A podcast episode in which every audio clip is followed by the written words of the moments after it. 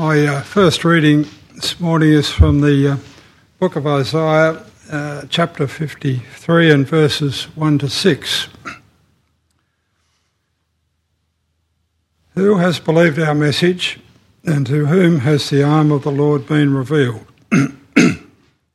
he grew up before him like a tender shoot, and like a root out of dry ground. He had no beauty or majesty to attract us to him, nothing in his appearance that we should desire him. He was despised and rejected by mankind, a man of suffering and familiar with pain. Like one from whom people hide their faces, he was despised, and we held him in low esteem. Surely he took up our pain and bore our suffering, yet we considered him punished by God, stricken by him, and afflicted. But he was pierced for our transgressions, and he was crushed for our iniquities.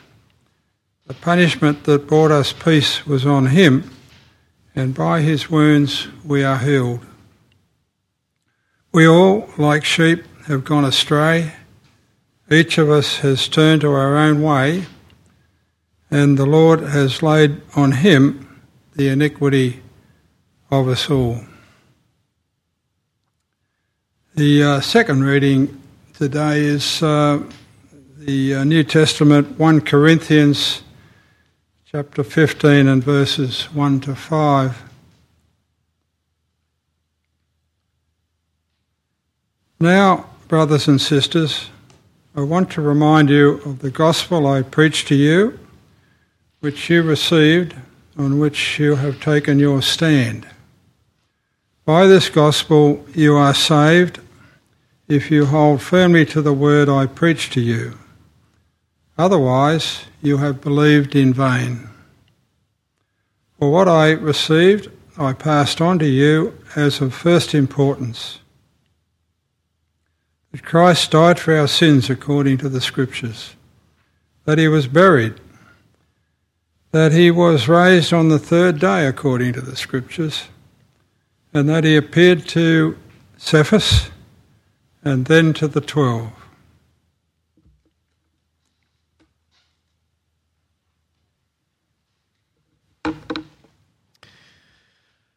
Well, thank you very much for having me back. Uh, I mean, I know you had nothing to do with that. It's all him. Uh, you, you, can blame him later. Uh, I said last week that uh, Christians have disagreed on lots of things over the centuries, and um, that is to be lamented. But there is one way to summarize the Christian faith in a way that is um, fair to all the brands of Christianity. I liked how Lily put it a moment ago when we said the Apostles' Creed, that statement of Christian faith, that it goes back across the generations and around the world. Well, that's true.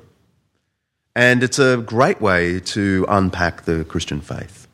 And I want to keep doing that by reflecting on stanza two of the Apostles' Creed today.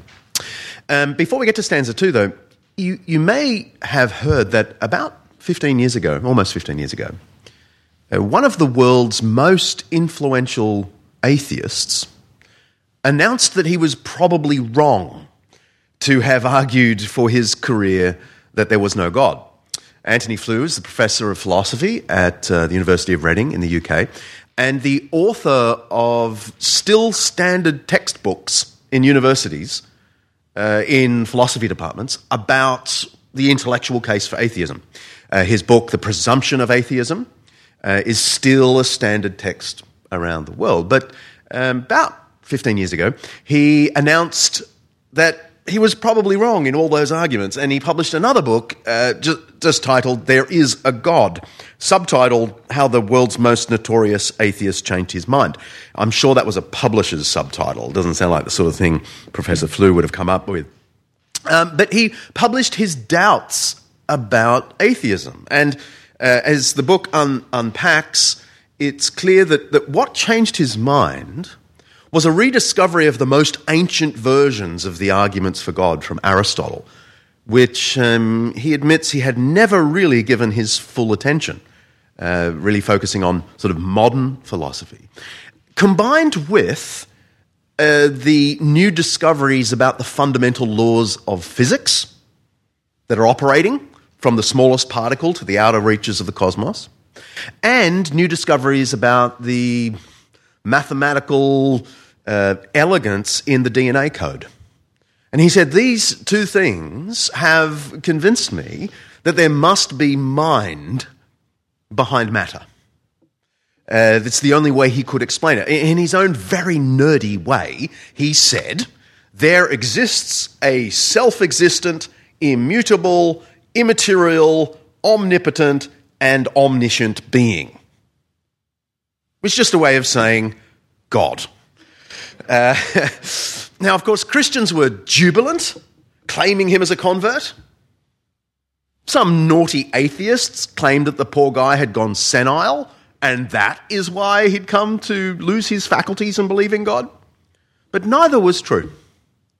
He had just joined the common sense ranks of the majority of humanity throughout time that there must be some kind of eternal, immaterial mind behind the universe. He'd just come to accept the opening stanza of the Apostles' Creed that we reflected on last week that I believe in God, the Father Almighty, maker of heaven and earth. And as I said last week, what this means is that God is not like a magical wardrobe hidden in one of the rooms of the house of creation.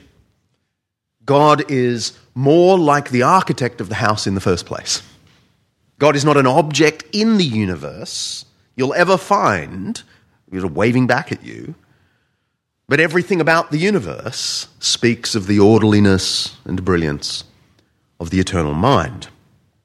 All of which raises an obvious question. And it's a question Antony Flew himself wondered out loud in his famous book. The question is how could we know what the Creator is really like? I mean, sure, you can work out that there is an architect by looking at the design of the house. Uh, just like you can work out there must have been a director of a beautifully shot film, but you can't know the architect and you can't know the director. You can know that they exist, but not what they are actually like.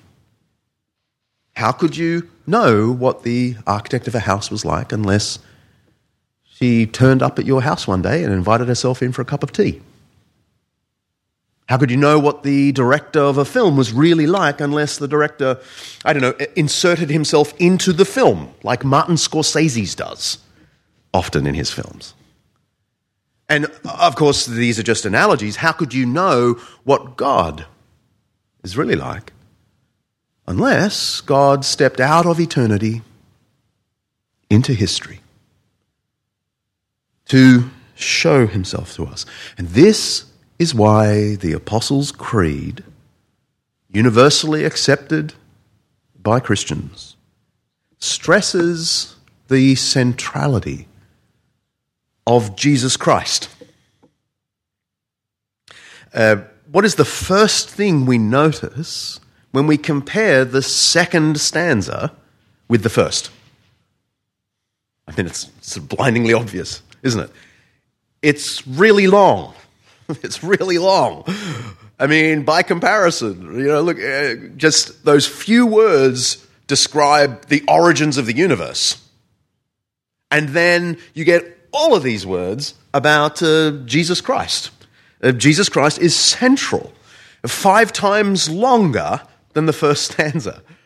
Um, I said last week that in the original language of the Creed, which was Greek, um, the whole creed is 83 words. 56 of them are about Jesus Christ. That lays a tremendous stress on the person of Jesus Christ. Uh, Christianity doesn't present a vague theism, a vague sense of this mind behind the universe. No, it focuses on Jesus Christ. And although I'm describing these as two stanzas, actually, they hang off one verb I believe. I believe in God, you know, the eternal creator, and, it says, and Jesus Christ. Which, again, lays a tremendous emphasis on Jesus Christ. There is no version of Christianity that doesn't deal with the person of Jesus Christ. He is central. And the reason for this centrality of Jesus Christ is that he teaches not just that God exists, but what God is really like. In Jesus Christ, the claim is God stepped out of eternity into our history. Into our history. This is my second point. The core of the Christian faith isn't philosophy, it isn't rituals, it isn't really religion on the normal definition of religion. Christianity is premised on a series of actual events that took place in time and space. That's why so much of that second stanza is about stuff that's meant to have happened. Suffered under Pontius Pilate, was crucified, dead, buried. These are events in the world, allegedly. And right in the middle of the creed is this really weird reminder of how historical, earthly, the Christian faith actually is. Um, amidst the lofty themes of creation, um, judgment, forgiveness of sins, um, eternal life, amidst all those lofty themes, you get a very odd mention of a Roman governor. The central creed of Christianity gets everyone mentioning a secular Roman prefect from the years 26 to 36 in Judea a prefect we can pinpoint precisely, partly because he very uh, kindly left an inscription to himself uh, on the coast of Israel, where he mentions his role as prefect of Judea. Uh, suddenly, we're in the realm of history. This is an odd aspect of the Christian faith. And, it's one that if you're a Christian a long time, you can get a little too used to, but this is weird compared to the other faiths of the world. The center of the faith is a series of events of an actual life that took place while Pontius Pilate was governor of the boondocks of the Roman Empire known as Judea. Christianity is anchored in history. Christianity is not based on a lone spiritual insight or a philosophical speculation or even the words of divine dictation in a holy book. The basis of the Christian faith is a verifiable history between the years 26 and 36, while Pontius Pilate was governor of Judea. I'm not saying everything in the life of Jesus can be verified. But I'm saying that the broad thrust of that life is demonstrably a real life of the first century. And the Christian claim that we're to get our head around is that this is God who has stepped out of eternity into history. Into a genuine history that is not, you know, the kind of story of Middle Earth where all the hobbits live it's the history of the Middle East, where Pontius Pilate governed. That's where God stepped onto the human stage in a way we can all explore. Now, reflection on this point led Antony Flew to wonder out loud whether this was the X marks the spot of God's interaction with the world. He didn't say he came to believe it. Let me make that clear. But he did offer an appendix in his book where he invited one of the world's leading New Testament historians to write an account of the evidence of the resurrection of Jesus Christ from a historical point of view. And you might wonder, what on earth is a leading atheist doing inviting you know, a Christian world authority on the resurrection to write a historical account of the, of the evidence? Basically, Antony Flew said, if there is a true religion, this has to be it. This is the one that seems to have touched the earth in a tangible way. I don't know if it's true, he said. But if any of them is true, it's this one. Uh, in his own words, he said, If you're wanting omnipotence to set up a religion, it seems to me that this is the one to beat. It's a delightful way of putting it. The centrality of Jesus Christ, the history that grounds it all. But of course, it's not just history. And the claim of Christianity is not that Jesus Christ lived just like Pontius Pilate lived. The claim is that in this life, and in particular in this death and resurrection, we find God's own offer of amnesty. Amnesty. God's willingness to forgive and forget. Will you notice what the creed makes the center of the center? Okay, I've said Jesus is the center, 56 words of the 83 are all about Jesus Christ. But then look at what the creed really emphasizes Christ's suffering, death, burial, and resurrection. Do you notice that? Suffered under Pontius Pilate, was crucified, dead, buried, descended to the dead, third day, rose again from the dead. Now, I find this um, remarkable because the creation of the universe got 10 words in the original of the Apostles' Creed, just 10 words, and three days in Jesus' ministry get 20 words. Whole universe, 10 words just three days, 20 words, which tells you that Christianity deliberately, across all denominations, for as long as we know about Christianity, Christianity has zeroed in, slowed right down on Jesus' arrest, trial, crucifixion, burial, resurrection. Why? Well, we know why. Because Christians say this is how we know the amnesty of God, the forgiveness of God. Um, our New Testament reading uh, from 1 Corinthians 15 says exactly what this creed is saying. I mean, uh, the creed is actually very biblical in the way it's designed. It's trying to emphasize the very things the Bible emphasizes. But here is the Apostle Paul saying, what is the thing of most importance or first importance in the Christian faith? And here it is. For what I received, I passed on to you as of first importance that Christ died for our sins according to the scriptures, the Old Testament scriptures, that he was buried, that he was raised on the third day according to the scriptures, and that he appeared to Cephas, that's Peter, and then to the 12. By the way, um, for the historical nerds in the building, this is the oldest Christian statement we can date. As uh, secular ancient historians will say that this, this little paragraph I've put on the screen can be dated to within months or maybe just a few years of the events themselves. In ancient history, this is about as good as it gets.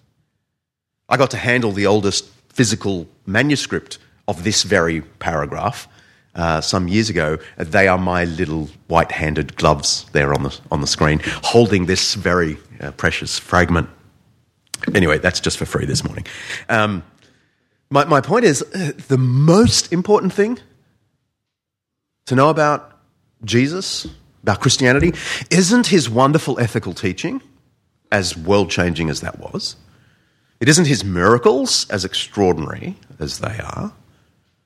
It is that he suffered, died, was buried, rose, and was seen alive.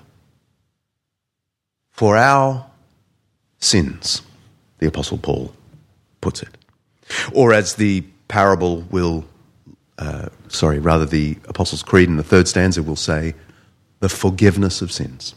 The forgiveness of sins. Uh, do you remember last week I reflected on that wonderful story Jesus told um, called the parable of the prodigal son, in, in which he's trying to depict for his audience what, what he thinks of as the sinner. And we saw last week that the, the sinner in the parable is this young son who wants everything the father has to give him, but then doesn't want anything to do with the father. He says, Give me my inheritance. The father gives it to him, and then he nicks off to a foreign land and spends it on himself. And as I pointed out last week, this is a perfect picture of what the Bible thinks is the fundamental sin. It is wanting the gifts of creation and not wanting the giver. But actually, Jesus told this parable not to illustrate sin only, but to illustrate amnesty, the forgiveness, the welcome of God.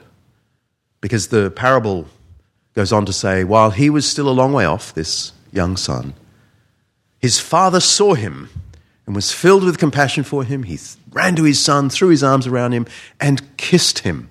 Now, here's the thing that, that is really important to convey Jesus told this hypothetical to illustrate his mission, what God the Father is really like.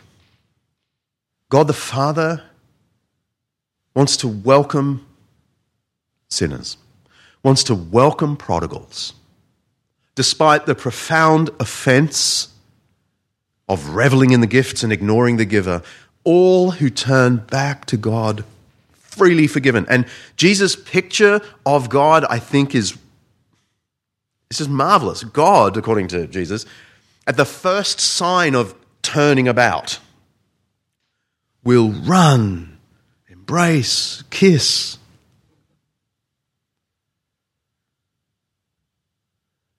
God is into amnesty. And of course, Jesus told this parable precisely because he knew within months of telling this parable, he would die to bear our wrongs. That in his death, burial, and resurrection, he absorbed into himself that judgment, the Creed goes on to say, will be upon any who do not turn back to God for forgiveness. But Jesus took that into himself so that this parable can be a reality. It's not just a hypothetical. It is the very heartbeat of the Christian faith amnesty. Now, I have an embarrassing admission to offer uh, this morning. I always feel a little bit uncomfortable sharing this.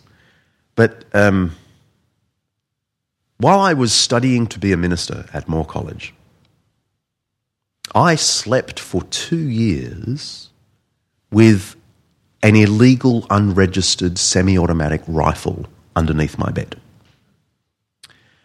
It was a gift from a farmer out at Gilgandra, where I preached a, a little mission out there.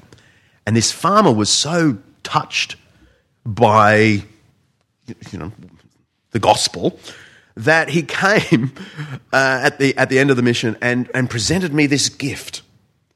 Now, often, um, you know, I, I, might speak somewhere and I'll, I'll get, I don't know, coasters or book voucher, in really snazzy churches, bottle of wine. That's not a hint.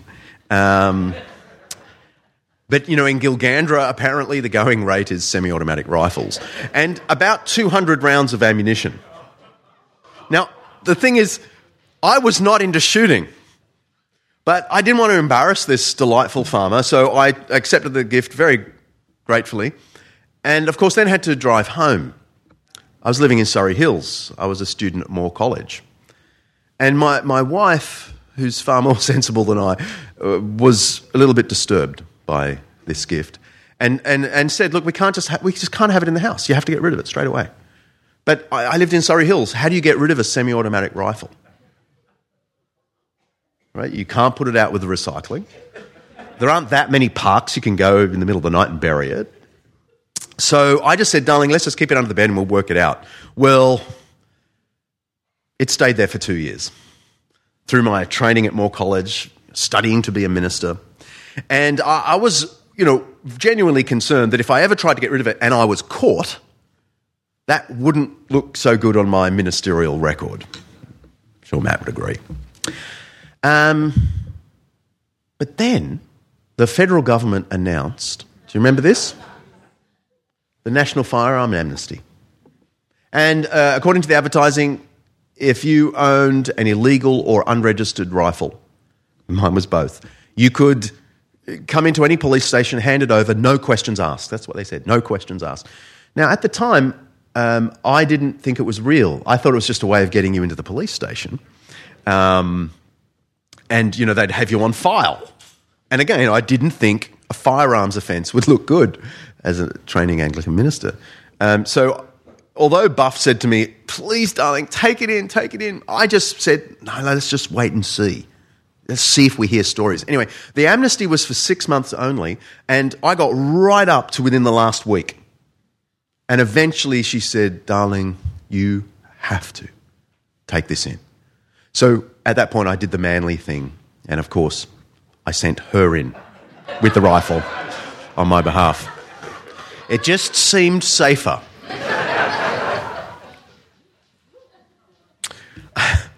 now, the reason I'm telling you this long winded story, true story, is that it turns out the amnesty was for real.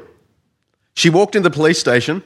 We had a little toddler at the, at the time, so it must look really funny. This gorgeous young mum with toddler and semi automatic rifle and a bag of ammo walks into the Surry Hills police station, hands it over, and the policeman just smiled knowingly. I'm sure she wasn't the only wife who'd done this on behalf of the husband. And um, he just waved her off. She turned around, she, she, she came back out, she, she came home. And I am the grateful recipient of the federal government's willingness to forgive and forget. I can confess this to you, this highly irregular interlude in my ministerial career, without the slightest fear of punishment. Because that's what an amnesty does. In fact, you no doubt know, amnesty comes from the Greek word amnesia. Amnesia. It means forgetting. forgetting. Um, I hope this is not too clunky a gear change, but God is in the business of forgiving and forgetting and has done the most extraordinary thing to forgive and forget. And of course, I must add, you can't send your partner on your behalf to God for this amnesty, right? You can't just say, ah, oh, you know, my wife has gone to church for years, I'll be safe. Mm. You can't say, oh, you know, my parents went, or my children are really into it. Doesn't work like that. The Christian faith invites everyone individually to come,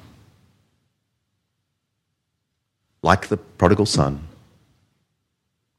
and seek the mercy of God. And in that context, God will forgive and forget because of Christ's death and resurrection. This is the heart of the heart of the Christian faith. So, this universally agreed Apostles' Creed stresses the centrality of Jesus Christ. Vague God fearing is not Christianity. We deal with Jesus Christ.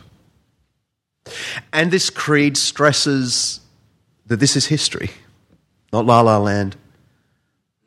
The life of Jesus is not itself a parable of the spiritual life, it's actual, factual history.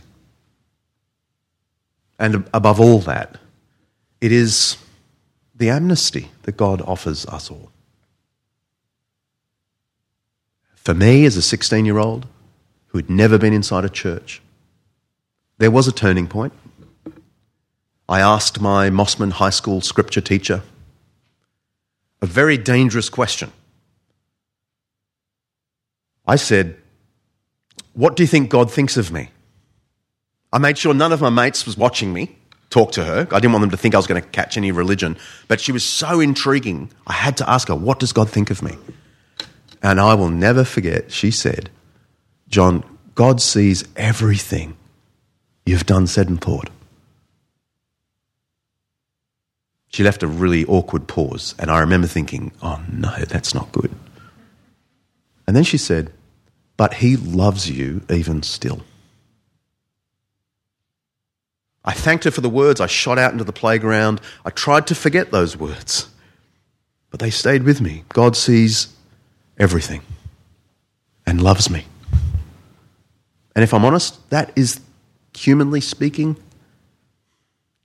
the door opening for me into the possibility, into the reality that God will forgive and forget.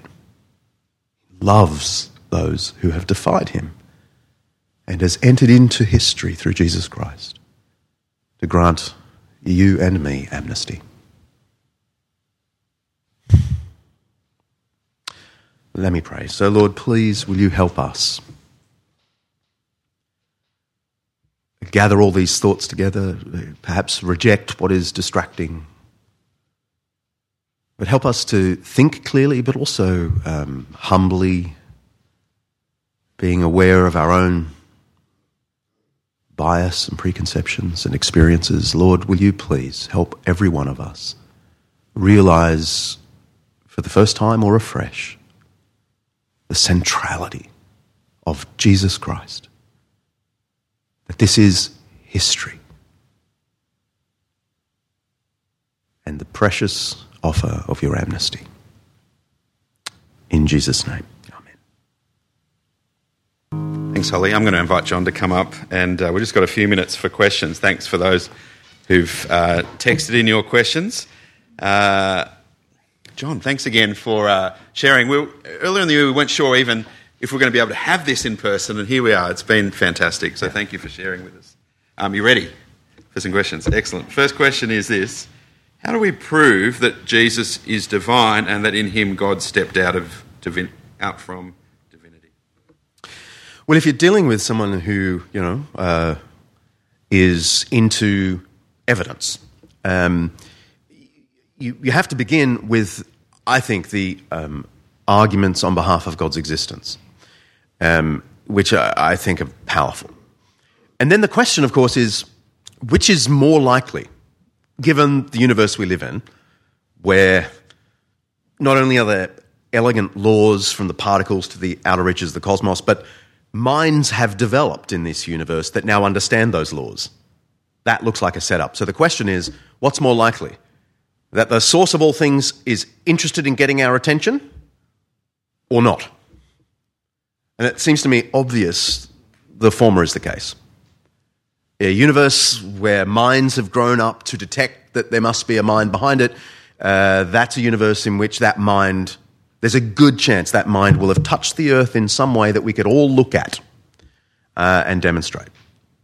Okay, so then you're left with what uh, evidence is there on the world stage that God has touched the earth in a tangible way? I don't just mean a claim, I don't just mean someone had a dream sometime. Uh, someone had a philosophical insight, someone had a mystical vision or something. I mean something tangible, something that you don't have to believe first in order to see might be plausible. And, and it seems to me you are only left with the events of Jesus Christ, where there is an overwhelming um, body of evidence that the broad outline of what's in the Gospels really happened. I mean, this is a, this is a huge discipline in ancient history. Uh, there are whole university courses you can do on the life of Jesus precisely because this is not like discussing you know, the adventures of Zeus or, uh, or the Iliad or whatever. There's nothing there to, to investigate. But in the case of Jesus, there's an enormous body of evidence that leads even quite secular minded historians to think that, that, that we do have the kind of evidence you'd expect, not only that Jesus lived, but if he did healings, uh, certainly that he died and was buried, but even that people from the very beginning found an empty tomb and thought they actually saw him alive. We have evidence for all of that using the normal rules of historical investigation.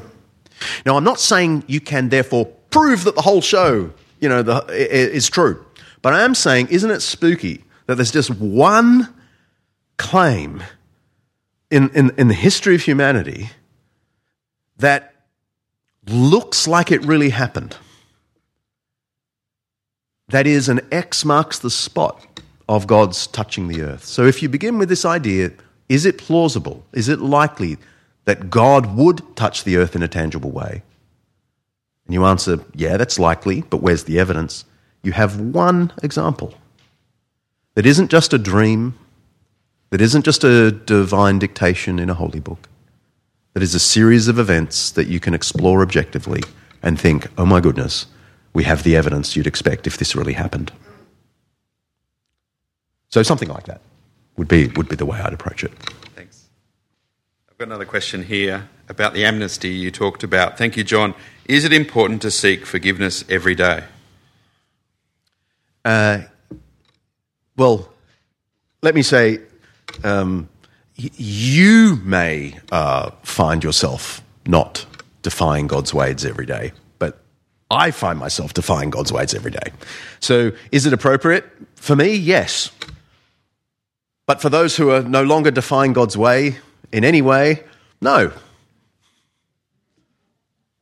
That sound right? Yep. That's good. Which is, I, I should clarify, I don't mean you slip in and out of God's amnesty, right? I mean, in some ways, it's like a marriage relationship. Um, you know, I'm married now. I'm, I'm, in, a, I'm in this bond, this vow uh, with my wife.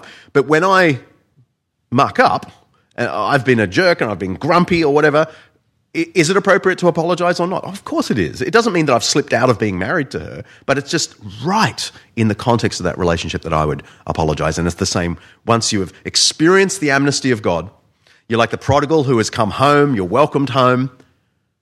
Well, then it's just right that when you muck up, you apologize. All right. Um, probably got time for one more question. Uh, Josh Harris led a mega church where I used to live, wrote books, preached, then turned away from faith. Does that prove as much as one atheist becoming a theist?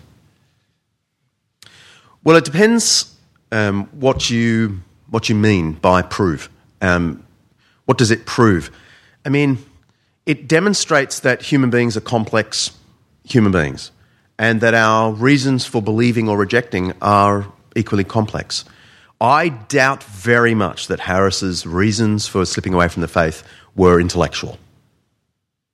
Um, but I, I, can make pretty clear that uh, in the case of um, Antony Flew, they were intellectual only to the point of believing that there must be some kind of God. To be clear, he didn't become a Christian, so far as I know. But he, he just came to believe, just like Aristotle believed, on philosophical grounds there must be a God. That was a kind of intellectual process. Um, but I have seen a, a number of people walk away from the faith and it is almost never intellectual only. It's a combination of intellectual, it's moral, as in there's something I want to do that my faith doesn't let me do, so that cognitive dissonance can only be resolved by my diminishing the importance of my faith, and you take a little step in that direction, and it seems more plausible to diminish the faith even more. You take another step in that direction, and before you know it, you look back and you've traveled a long, long way. But I will admit that becoming a Christian involves more than the intellect. I think you can demonstrate that God exists and that the broad life of Jesus uh, is a factual historical story without any faith. That is just an intellectual thing. But you, but you won't develop genuine trust in God's amnesty without more than the intellect. The intellect only gets you so far. It is, there's a whole bunch of uh, experiences and preferences and assumptions that lead us toward and, yes, away from the faith.